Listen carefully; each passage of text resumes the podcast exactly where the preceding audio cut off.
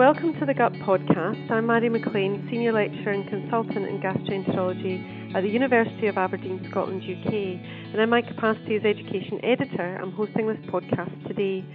This month we are discussing the September 2016 Editor's Choice manuscript entitled Asia Pacific Consensus on the Management of Gastroesophageal Reflux Disease, an update focusing on refractory reflux disease and Barrett's esophagus. I'm delighted to be joined today by the first author of the manuscript, Professor Fock from Changi General Hospital in Singapore. He's also a clinical professor at the National University of Singapore. And he's taken part today as a representative of his co-author contributors to the consensus. And the author list within this consensus group represents many countries in the Asia Pacific region. So, welcome to the podcast today. This paper represents an update to the consensus published in 2008. So, let's first talk about your methods. Tell us how this consensus was generated and who was involved. Right. Uh, the recent uh, consensus on GERD in the Asia Pacific region focus on two main areas, namely refractory reflux disease, and Barrett's esophagus. In the first GERD consensus way back in 2004, we highlighted that GERD is becoming more prevalent with the decline of H. pylori related upper GI disease. Hence, the conceptions, uh, the concepts of uh, investigations and management were greatly influenced by the West initially. But uh, as we gather more local information, we develop a, a, management and investigation scheme which are better suitable, suited for the region. The working group actually uh, consists of three clinicians appointed by the Asia Pacific Association of Gastroenterology. And the faculty members, uh, it was a very interesting list. It comprises endoscopists, gastroenterologists with interest in epidemiology of GERD, clinicians with interest in GI motility disorders as well as clinicians interested in GERD in general. The steering committee identified the current issues in GERD that needed to be addressed, and the working group then conducted extensive literature search to formulate statements with supporting evidence. The focus was on Asian data, but where the data was lacking, Western data were extrapolated for use in the Asia Pacific context. Using email discussion, each working group actually reached consensus of, on the statements, which were then presented at a two-day meeting in Singapore. Uh, in this uh, consensus, we use a GRADE criteria for grading recommendations and also uh, evaluating the evidence. So your paper is split into discrete sections and highlights questions that were particularly important to this review. So let's talk through each of these in turn and work through the key aspects of the statement. So firstly, tell us about the burden of reflux and Barrett's esophagus in the Asia Pacific region and the changing epidemiology over time. Well, the epidemiological data from the region show that are good, including Barrett's esophagus, despite uh, regional differences, remained significantly lower than in the West in 2014. Now, the severity of uh, GERD remains mild, with a majority of patients with NERD at 78 to 93 percent. And in patients with erosive reflux disease, uh, grade A esophagitis actually contributed 50 to 90 percent of the reflux disease. The national health statistics from Korea shows only a mod- modest increase in GERD from 4.5% in 2005 to 7.27% in 2009. Questionnaire-based data from China showed that symptomatic GERD was 3.1%, and there was some variation between the rural and urban population, although we are not certain of uh, the reason. Barrett's esophagus remains an uncommon diagnosis in Asia, with the exception of Japan and India, and uh, was reported to be in the region of 0.06 to 6.2 percent. The group did find that after excluding ultra-short Barrett's esophagus, the prevalence of Barrett's esophagus in Japan was similar to the rest of Asia. As for India, regional differences and ethnicity could be risk factors for the development of Barrett's esophagus. So let's move on to refractory GERD and what definition do you propose and what investigations are suggested for these patients? Now, the definition of refractory GERD in Asia actually uh, prior to the publication of this uh, consensus was uh, variable. It ranges from four weeks to uh, six months. With some persuasion, we managed to persuade um, most of the countries to accept that uh, the symptoms should be persistent and troublesome, unresponsive to at least eight weeks of a standard dose of PPI. In uh, some countries, uh, this may not be possible based on the reimbursement criteria. After four weeks of a PPI, then uh, investigations need to uh, begin. Now, this uh, definition is aligned with the definition in the West. Uh, we add that it is GERD symptoms and not GERD that is not responding to PPI. And uh, this is an important concept, and we want to emphasize this for primary care doctors that a group of patients that, that they should be referring for further investigations should have the symptoms and um, that they should not continue to persist with merely prescribing more medication. Now, the investigations that uh, we propose are actually uh, fairly uh, uh simply uh, uh, summarized into one, upper GI endoscopy with or without enhanced imaging capabilities. Two, functional testing, which is 24-hour uh, pH monitoring, and in places that can afford it, impedance and P, uh, pH study. And thirdly, esophageal manometry. Now, in areas where uh, items 2 and 3 are not available, or the patient prefers not to have so many investigations after upper GI endoscopy, switching to another PPI or doubling the dose of PPI can be used in, instead, and this is a very practical consideration. So, what management strategies do you suggest to treat PPI refractory GERD symptoms? Uh, the management strategy for treatment of PPI refractory GERD symptoms involve the following. First, switching PPI or doubling the dose of PPI. As there's uh, evidence that uh, this approach works in about 20% of patients in the West. In addition, in Asia, we tend to add on other medication. And uh, prokinetics in uh, conjunction with PPI are permitted in Asia, although their effect is uh, modest. Uh, addition of uh, H2 blockers to PPI in a subset of patients actually uh, produce uh, improvement in terms of symptom relief. And uh, this is something that is also done in the West. But their use should be intermittent because prolonged therapy actually lead to less effectiveness of the medicine due to tachyphylaxis. And uh, we also support the use of uh, sodium alginate after meals. This is important. Most pharmacists would tell patients uh, to take it before meals, but we believe that within one hour after meal, it resolves heartburn in some patients with non-erosive reflux disease. Um, Baclofen, although it's useful in some patients, is uh, very limited, uh, has limited use in Asia because of a side effect. And the final point is important. Surgical treatment should not be offered to patients unless the reflux is proven by investigations. So let's move on now to consider Barrett's esophagus, and we touched on this briefly earlier. But can you firstly outline the statement on epidemiology and diagnostic criteria? So the diagnosis of Barrett's esophagus is the replacement of uh, the distal squamous epithelium by columnar epithelium. And uh, that needs to be visible at endoscopy. And, uh, and one point is it should be confirmed by histology. Now, this definition is common to, uh, to many other uh, guidelines, the American, UK, and Australian guidelines. And uh, the previous uh, Asian consensus also uh, subscribed to this uh, definition.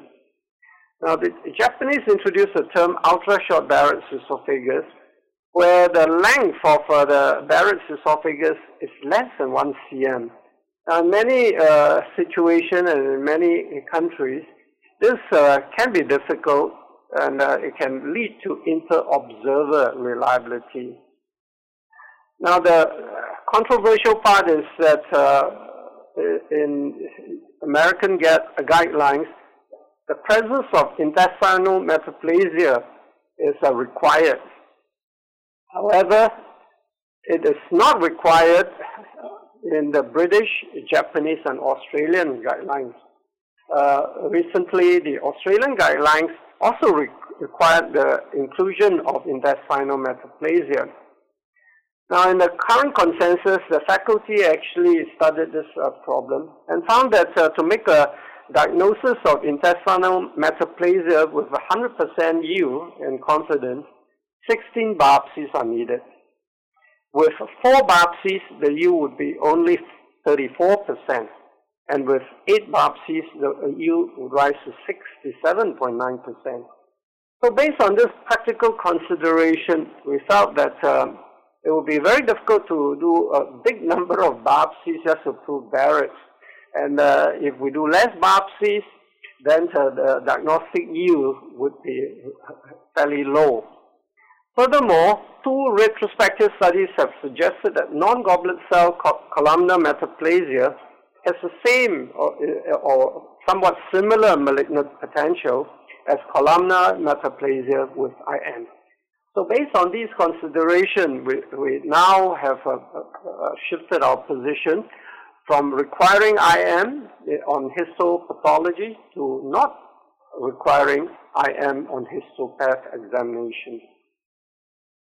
So, what are the risks of progression from Barrett's esophagus to esophageal adenocarcinoma in the Asia Pacific population? Uh, yes, uh, this is uh, something that also has uh, occupied our attention for some time. What uh, we uh, noted is that there is accumulating evidence that the risk of esophageal adenocarcinoma, OAC, actually increases with the length of Barrett's esophagus. Now, as most of the Barrett's esophagus found in Asia are the short segment type, the risk of uh, esophageal adenocarcinoma is much lower than in the West. And uh, this has been confirmed uh, when we asked uh, our colleagues in various uh, cancer centers in the countries. Uh, the endoscopists find a lot more uh, squamous uh, carcinoma of the esophagus and hardly had any work to do with uh, esophageal adenocarcinoma. So that is why we feel that the risk of progression to uh, esophageal adenocarcinoma from Barrett's in Asia Pacific is, is a very low risk area. Okay, so can you now tell us your consensus opinion on screening and chemoprevention in patients diagnosed with Barrett's esophagus? So we have very limited uh, data on uh, chemoprevention of uh, Barrett's esophagus, uh, primarily because uh, the number of Barrett's esophagus that uh, come to our attention is limited.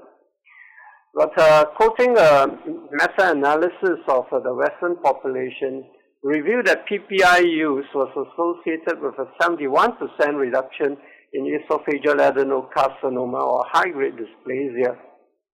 However, uh, more recently, there was a case control study in Denmark that showed uh, PPI was associated with increased risk of uh, high-grade dysplasia or esophageal adenocarcinoma. COX-2 inhibitor was found in a meta-analysis with a reduced risk of esophageal adenocarcinoma or high-grade dysplasia among patients with Barrett's esophagus. Now we're waiting for the result of our SEC7 trial, which is the largest multi-center uh, uh, RCT that examined the effect of PPI and aspirin for chemoprevention. Were there any areas in the consensus that required particular consideration to the population characteristics? Uh, one statement that did not reach uh, 70% uh, consensus as was required was uh, this statement. The decline in H. pylori infection is unlikely to have a major role in the increase in the prevalence of GERD. The faculty agreed, agreed that there was an inverse association between H. pylori prevalence and reflux disease prevalence. This decline in H. pylori prevalence is related to improved living conditions, improved sanitation in the region. The treatment of Helicobacter pylori has further led to a decline of uh, H. pylori infection in the community. There were four meta-analyses that have been performed to date, and uh, three have failed to show an association between H. pylori therapy and de novo development of GERD or GERD symptoms.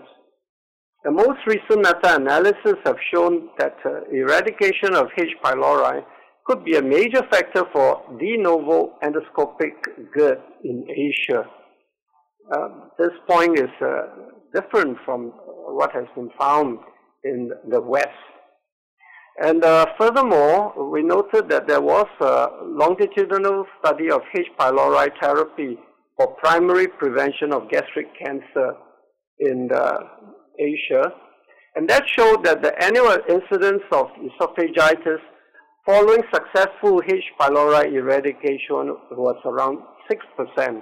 And another study in uh, Japan, a 10-year follow-up after eradication therapy, uh, uh, uh the author Hamada found that established esophagitis was found only in 4.4% of patients, although transient esophagitis was found in 40% of patients in around six months. Now, therefore, taking these studies together, it would suggest that uh, Helicobacter pylori therapy can lead to esophagitis in a small group of patients, although the mechanism has yet to be established. Okay, so how, how should patients with Barrett's esophagus and dysplasia be treated? Now, for patients with Barrett's esophagus and low-grade dysplasia, the uh, recommendation is to perform endoscopic resection if it is focal in nature. Radiofrequency ablation should be considered if the lesion is non-focal. Some patients may, however, choose surveillance over such a procedure, in which case then uh, a repeat endoscopy should be performed within six months. For high-grade dysplasia, endoscopic resection is undoubtedly the treatment of choice. Uh, RFA is then used to ablate all Barrett's esophagus to prevent development of metachronous cancer. Surgical resection is another treatment option, although surgical treatment is a major procedure. So, how should patients with Barrett's esophagus and no dysplasia be treated?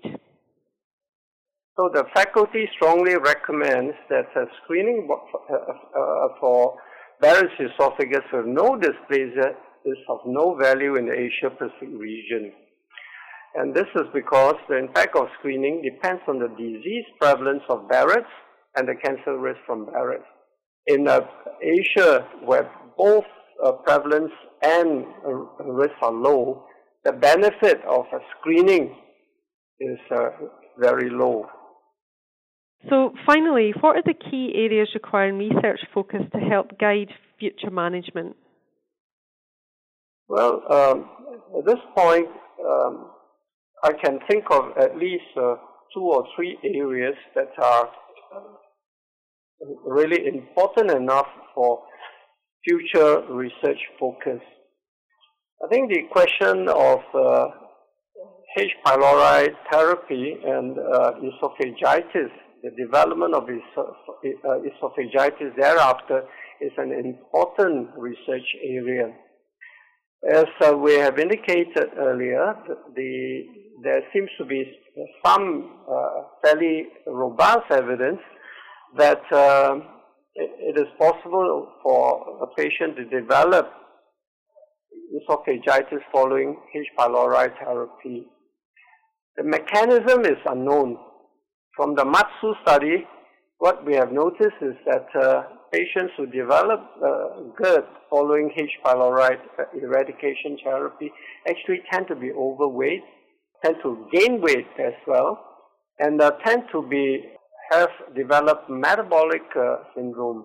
Now, whether this is uh, due to the fact that following uh, H. pylori eradication therapy, the patient actually feels better, is now no longer suffering from dyspepsia and hence his appetite is improving, or whether uh, with time, some of these patients are the middle age group. With, with time, they actually uh, develop metabolic syndrome because they are already predisposed to this condition. So I think that is an area for future uh, research, and it is uh, quite an important uh, topic to be uh, uh, covered and perhaps discussed in future GERD consensus.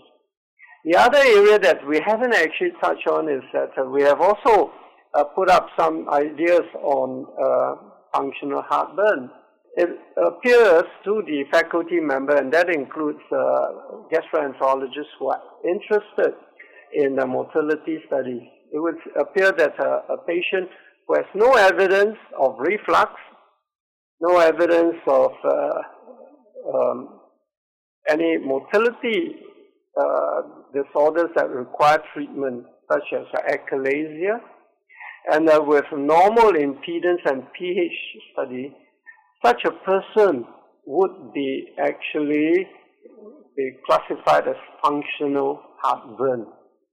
And uh, it would uh, uh be an area that we need to actually uh, look at. And one important aspect is to study the psychological profile of uh, this group of patients and to see whether this is truly functional or whether there is still uh, some pathology that we haven't fully considered, whether this uh, pathology is uh, functional as in the local function, or whether this is there is uh, some degree of uh, inflammation that uh, we have not uh, actually found out. Now it's low grade inflammation. So, uh, in, in, my uh, uh, humble opinion, at this point, these two areas look like there is still a lot of scope for us to uh, investigate and research further. Well, that brings us to the end of today's podcast. I'd like to thank Professor Fock for joining me today. Thank you very much.